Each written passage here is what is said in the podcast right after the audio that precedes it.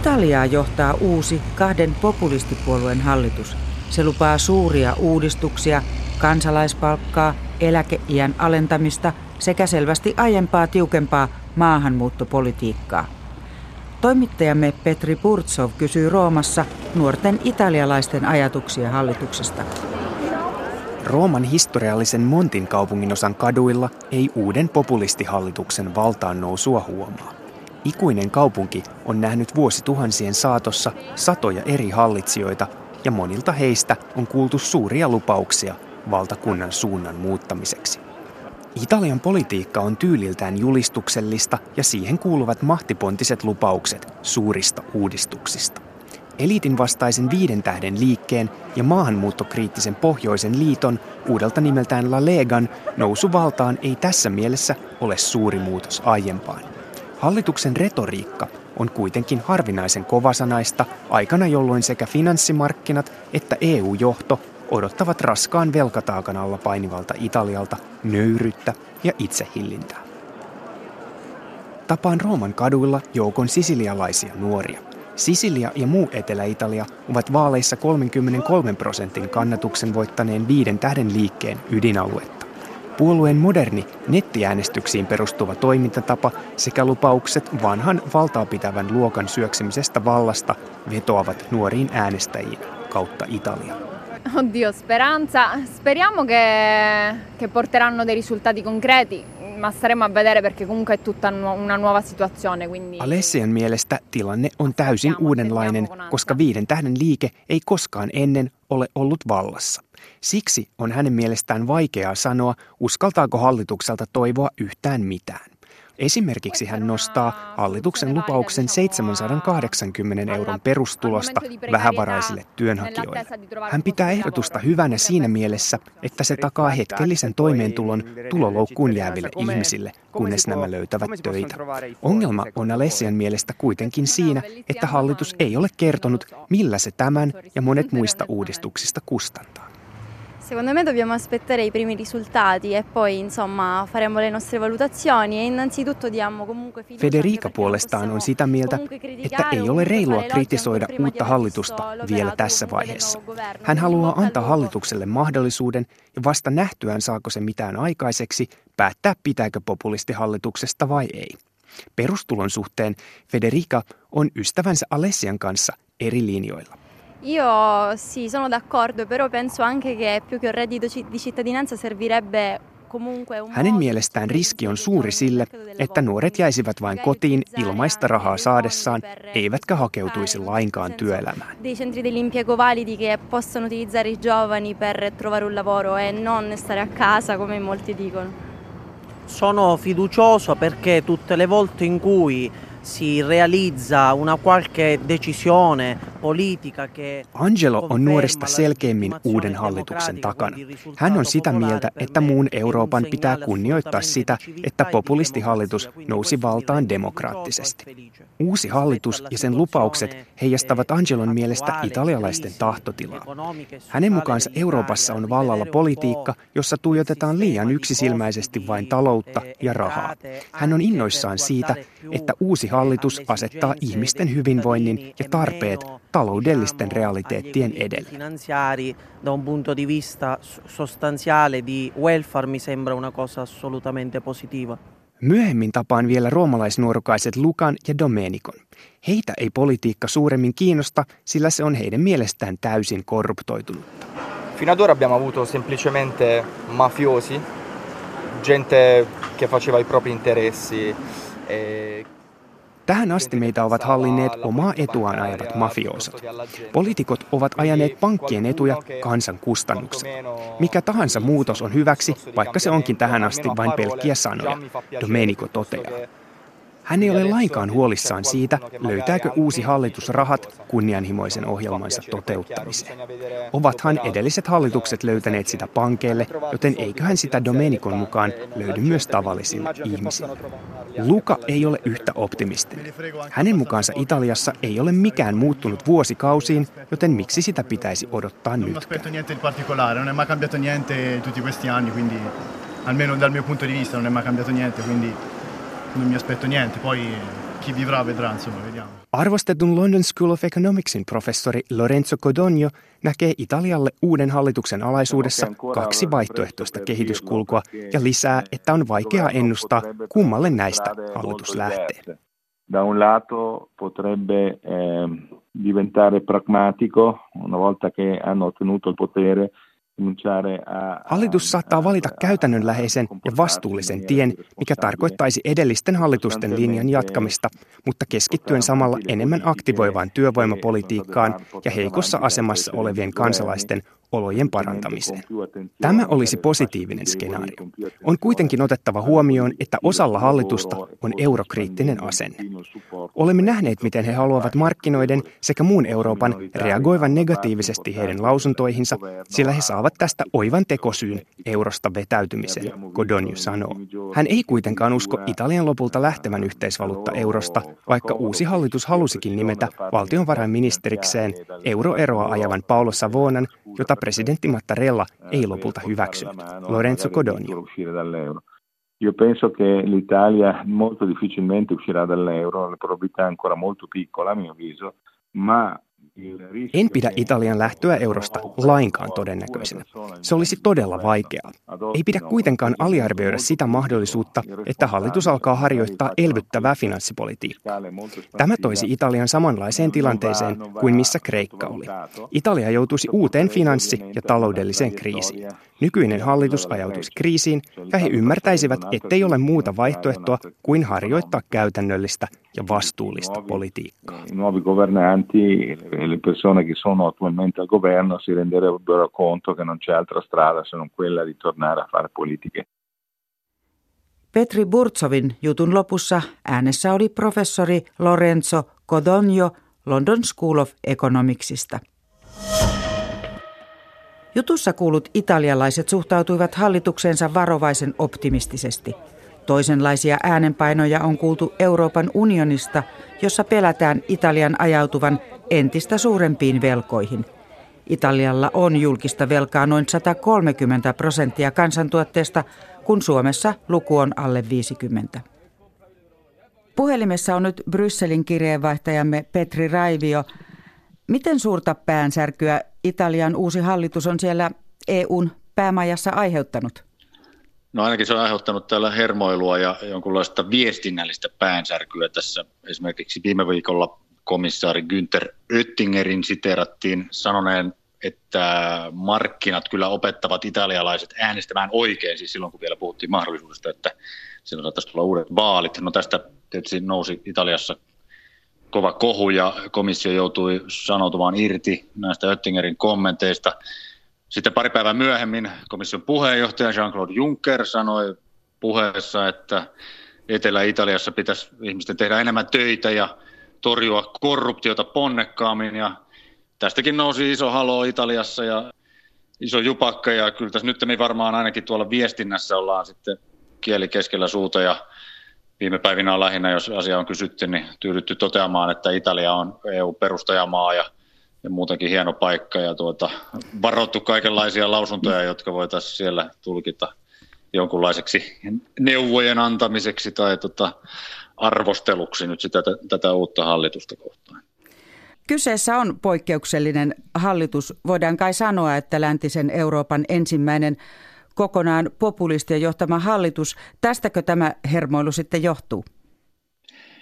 Varmasti tämä on vähän uusi tilanne täällä. Toki, ja, ja voi, voi tosiaan sanoa, että, että tämä ilmeisesti on tosiaan läntisen Euroopan ensimmäinen populistihallitus, vaikka populisti nyt vähän hankala käsite tietysti onkin. Siis tämä, tietysti tämä niin kuin problematiikka ja se, että miten EU-hun suhtaudutaan, ja tämähän on ollut täällä pinnalla jo jonkin aikaa. Viime vuonna oli vaalit kolmessa isossa EU-maassa, siis Alankomaissa, Ranskassa ja Saksassa, ja joka kerta pelättiin, että tällaiset EU-vastaiset oikeistopopulistit tulisivat valtaan. Eivät tulleet missään näistä maista, mutta nyt sitten kuitenkin tämän vuoden maaliskuussa Italian vaaleissa näin on, on tavallaan käynyt. Kyllä. Italia ilmeisesti aikoo toteuttaa näitä hallituslupauksia, esimerkiksi veron alennuksia ja vastustaa näitä EUn tiukkoja budjetti sääntöjä ja toivoo jonkinlaista höllentämistä siinä suhteessa. Onko tässä tulossa jotain neuvotteluja ja voiko EU tulla sitten näihin toiveisiin jotenkin vastaan? No nyt jos puhutaan siitä julkisen talouden vajeesta, niin aika vaikea on kyllä uskoa, että EUssa, EUn isoissa jäsenmaissa, esimerkiksi vaikka nyt Saksassa, olisi minkäänlaista mielenkiintoa ryhtyä niitä vajesääntöjä mitenkään löyhentämään. Ei edes esimerkiksi Ranskassa, joka, jolla on itselläkin ollut ja on edelleen ongelma sen vajeen kanssa, mutta että on nyt yrittänyt sitten ryhtyä saamaan sitä jollain tavalla haltuun. Et enemmän ehkä voidaan puhua jostain muista keinoista, jotka vaikuttaisivat tavallaan samaan suuntaan. Täällä on nyt esitetty, että esimerkiksi näitä EUn aluekehitysrahoja, joita on tähän asti maksettu esimerkiksi Puolalle ja, ja Unkarille ja hyvin paljon tänne itäisen Euroopan köyhempiin maihin, niin niitä suunnattaisiin jatkossa enemmän tuonne Välimeren maihin, jotka on kärsineet tästä talouskriisistä enemmän, kuten esimerkiksi Italiaan. Täällä on myös tietysti niin perusteella tämmöinen satoja miljardien investointirahasto, josta voitaisiin rahoittaa ikään kuin EUn kautta investointeja näissä jäsenmaissa. On puhuttu tämmöisestä systeemistä, jossa jos joku jäsenmaa joutuu esimerkiksi lamaan tai taantumaan, niin sitten EU voisi tukea sitä niin pääsemään sitä yli. Mutta sitten taas tämä, mitä tulee näihin vajesääntöihin, joita siellä Italiassa on kovasti kritisoitu, niin on aika vaikea kyllä uskoa, että niitä nyt lähettäisiin merkittävästi höllentämään. Antti Ronkainen, olet poliittisen talouden väitöskirjatutkija Helsingin yliopistossa. Miten kiinnostava Italian tilanne mielestäsi on tällä hetkellä? No erittäin mielenkiintoinen, koska nyt on tämmöinen uudenlainen hallitus, joka kyseenalaistaa Euroopan unionin ja Euroopan talous- ja rahaliiton tämmöiset premissit moneltakin eri suunnalta. Eli tilanne on erittäin, erittäin avoin ja on mielenkiintoista nähdä, että minkälaiseksi tämä tota, ää, Italian hallituksen politiikka muotoutuu tässä ensimmäisten viikkojen ja kuukausien aikana. Italia on esimerkiksi taloutensa takia erittäin merkittävä maa Euroopassa – Miten iso asia tällaisen populistihallituksen nimittäminen sinne mielestäsi on? Kyllähän Italian talous on niin kuin erittäin suuri, se on EUn perustajajäsen, sillä on niin kuin paitsi taloudellisesti, niin myös poliittisesti erittäin suuri painoarvo. Ää, ottaen huomioon, että ensi vuonna on eurovaalit, Italian nimi tarvitaan kaikkiin koplauksiin siitä, että kuka on seuraava Euroopan komission johtaja, kuka on Eurooppa-neuvoston puheenjohtaja ja kuka on Euroopan keskuspankin puheenjohtaja. Et, et poliittinen painoarvo, varsinkin tämmöisillä uus, uusilla tuulilla nyt erittäin suuri, niin kuin paitsi tämän, tämän vuoden aikana tämän Italian politiikan suhteen, niin myös tämän niin kuin Eurooppa-politiikan muotoutumisen suhteen. Italian presidentti keskeytti euroeron kannattajana pidetyn Paolo Savonan nimityksen valtiovarainministeriksi. Kuinka paljon tällä mielestäsi torjuttiin EUlle aiheutuvaa uhkaa? En tiedä. Historia varmaan kertoo meille, että miten ne meni ne hallitusneuvottelut ja minkälaiset oli ne motiivit, että sitten niin kuin nämä puolueet palasivat siihen pöytään. Mutta se, sehän oli, että tämä presidentti Mattarellan päätös vetota tämä Savona aiheutti uhan uusista vaaleista ja markkinat säikähti erittäin paljon sitä. Ja siinähän oli riskinä, että tämä tämä kaksikko olisi tullut takaisin vielä voimakkaampana, niin kuin kymmeniä prosenttiyksikköjä voimakkaampana ja silloin se mandaatti Ää, niin kuin Eli tämä eu- populistikaksikko. Niin, tämä niin kuin liiga ja viiden tähden liike olisi tullut vahvempina takaisin. Ja, ja jos se olisi vielä politisoitunut se vaali sillä tavalla, että se on juuri tästä Savonasta ja tästä suhteesta euroon, niin silloin se kysymyshän olisi voinut politisoitua. Mutta nyt näyttää siltä, että kun katsotaan hallitusohjelmaa ja ulostuloja, niin kyllä siellä niin kuin esitetään kritiikki. Esimerkiksi Kontte, ää, pääministeri nyt puheessa parlamenttiin sanoi hyvin suoraan, että tota, talouskuri ei ole Italiassa toiminut ja käytäntöjä pitää muuttaa. Investoinnit pitää sitoa tapahtuvaan talouskasvuun. Valtiovarainministeri Tria on ollut hyvin kärjekäs ja äänekäs niin kuin Saksan talouspolitiikan kriitikko, mutta että ei, ei missään vaiheessa mun mielestä hallitusohjelmassa ole edes tähdätty mihinkään euroeroon, vaan näihin olemassa olevien käytäntöjen muuttamiseen ja, ja sitä kohti tässä nyt mennään. EUn jäsenmaiden julkisen talouden alijäämä saisi olla korkeintaan 3 prosenttia kansantuotteesta. Periaatetta on rikottu viime aikoina myös esimerkiksi Espanjassa ja Portugalissa. Tästä huolimatta EUn budjettisääntöihin tuskin tulee höllennyksiä, kuten Petri Raiviokin edellä totesi.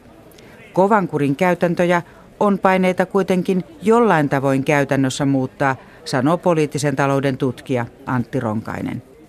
Käsittääkseni se, mitä haetaan, on se, että käytännössä aletaan harjoittaa toisenlaista politiikkaa. Sen seurauksena nämä budjetti säännöt tulee paukkumaan, jos tämä hallitusohjelma tai nämä vaalilupaukset niin kuin lunastetaan. Se tulee jopa tuplaamaan tämän ali, niin kuin sallitun alijäämän kolmesta prosentista kuuteen prosenttiin. Ja sitten toinen on se, että kyllähän näihin niin kuin sääntöihin voidaan hakea kaikenlaisia poikkeuksia. Se käytännöllisin poikkeus, mitä sieltä haetaan, olisi vaan se, että julkiset investoinnit ää, jätetään pois näistä laskelmista ää, liittyen tähän budjettisopimukseen. Ää, jos vielä miettii sitä niin kuin pelin kannalta, niin ää, Espanja ja Italiahan on perinteisesti Ranskan ää, kumppaneita ja siellä on nyt molemmissa täysin uudet ää, uudet pääministerit ja uudet hallitukset voimassa, jotka on erittäin kokemattomia ja eurohuippukokous on jo tämän kuun lopussa, että ei varmaan ole vielä semmoista niin kuin hyviä henkilökohtaisia suhteita, että siinä mielessä tämä niin kuin Ranska, Italia, Espanja liitto on erittäin arvaamaton, että tuleeko siitä mitään, kun taas sitten Saksa ja Pohjoisen maat on hyvin, hyvin järjestäytyneitä keskenään siitä, että ei anneta piiruakaan periksi tämmöisiä yhteisvastuuta lisääviä ää, uudistuksia. EU on uudessa tilanteessa näiden vaalien jälkeen. Erittäin uudessa tilanteessa ja kyllä ei, ei varmaan semmoista tahoa löydy, joka ei allekirjoittaisi sitä, että Euroopan unioni ja Euroopan talous- ja rahaliiton pitää jollain tavalla ö, uudistua. Jos ei niin kuin perussopimustasolla, niin käytäntöjen tasolla jotain pitää tehdä uusiksi se, miksi esimerkiksi Viiden tähden liike ja Lega on nyt hallituksen muodostanut, niin siihen on kaksi vastausta. Molemmat puolueet on nousseet nimenomaan eurokriisin alettua ja sitten erityisesti myös niin kuin pakolaiskriisin myötä. Liigahan nousi mitä 2013 oli alle 5 prosentin puolue ja tällä hetkellä Gallupeissa on lähemmäs 30 prosenttia.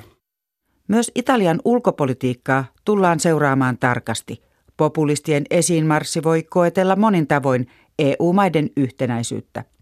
Paineen alla on tällä hetkellä etenkin suhde Yhdysvaltoihin, joka on Donald Trumpin johdolla määrännyt EUlle terästullit ja irtautunut Iranin ydinsopimuksesta. Se on nyt näytön paikka koko EUlle tai tässä on kaksi asiaa. On nämä terästullit, jotka iskee toisesta suunnasta ja sitten on tämä Iran-diili ja sen kaataminen, koska siihen liittyy myös vastasanktiot. Eli että eurooppalaiset yritykset tai eurooppalaiset pankit, jotka ää, tekee kauppaa tai välittää kauppaa, joutuu saman tien Yhdysvaltain niin kuin tälle sanktiolistalle. Ja se, että täällä on eri mailla erilaisia intressejä ää, tässä ristitulessa, että kuinka yhtenäisenä – suuret EU-maat pysyvät, kuinka niin kuin nopeasti reagoidaan ja kuinka yhtenäisesti reagoidaan. Että tämä on niin kuin suuri poliittinen haaste, minkä Trump tällä hetkellä on heittänyt Euroopalle. Ja myös se, että tuleeko keskustelua siitä, että haetaanko uudenlaisia liittolaisuussuhteita. Turvallisuuspoliittisesti EU on täysin riippuvainen Natosta, että siitä ei nyt tietenkään mitään irtiottoja tuu, mutta kauppapoliittisesti – Minkälaisia uusia liittolaisuussuhteita? No eipä siinä oikein muuta jää kuin, että katsoa itään, joko tota Venäjälle tai Kiinaan. En, en, en, en, en tiedä mitä, mutta että kyllähän Trumpin hallinto on erittäin selväksi tehnyt, että ei paljon kiinnosta, mitä Euroopassa ajatellaan, että tässä on Pariisin ilmastosopimus kaadettu ja ää, nyt lyöty nämä raippaverot ja sitten vielä kaadettu tämä Iran-diili, niin kyllä ne koettelee niin kuin tämmöistä – EUn ja Euroopan maiden poliittista lojaalisuutta Yhdysvaltoja kohtaan. EUn yhtenäisyyttä testataan käytännössä huippukokouksessa myöhemmin tässä kuussa. Haastateltavana edellä oli väitöskirjatutkija Antti Ronkainen. Ja tähän päättyy tämänkertainen maailmanpolitiikan arkipäivää ohjelma.